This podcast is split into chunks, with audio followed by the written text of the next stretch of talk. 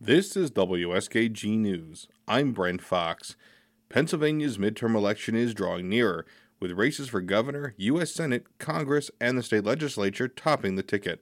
But you may have noticed something's absent debates. Sam Dunklau takes a look at whether voters are missing the campaign tradition. Michelle Shapiro, no relation to Democratic candidate for governor Josh Shapiro, says she used to make a point of watching candidates answer questions on their policy positions. But in 2016, she says the dynamic changed. The next segment, we're continuing well, the subject at least of I uh, have a plan to fight achieving ISIS. No, no, you're telling the enemy everything you want to do. No, we're not. See, you're No, telling the not. enemy everything We you want to do. No, you know, during the Trump campaigns, it was such a I can't curse, but Yeah. show, Yeah. blank show, that I um, I was like, this is crazy.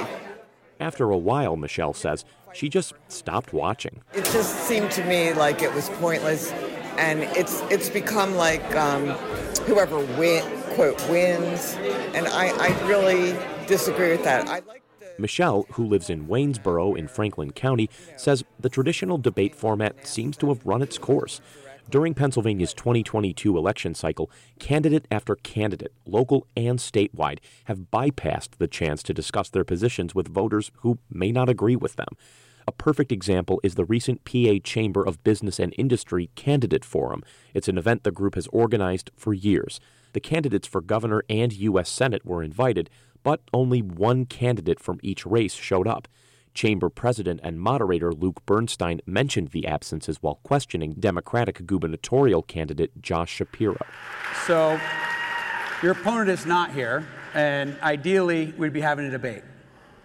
If he were here, what would you ask him and why? You know, I don't know, Luke. I mean, I think the real question is, why aren't you here? Shapiro's opponent, Republican Doug Mastriano, didn't attend because the chamber says he didn't want to talk with a moderator he could not choose. Mastriano has made that part of his debate terms, which is why the two haven't had an onstage meetup yet.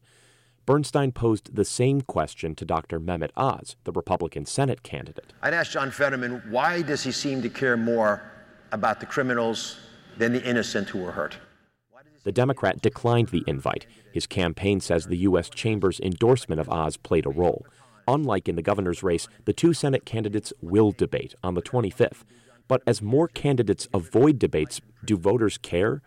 Greg Young of South Lebanon Township says he's disappointed Mastriano and Shapiro won't be sharing a stage. avoiding a debate is almost a red flag. Anybody running for an office of these levels should be able to take a question from anyone and have a, an informed, you know, an informed answer to it. To him, the question is whether the format, where candidates go toe to toe on policy in front of TV cameras, actually helps voters like him make their choices.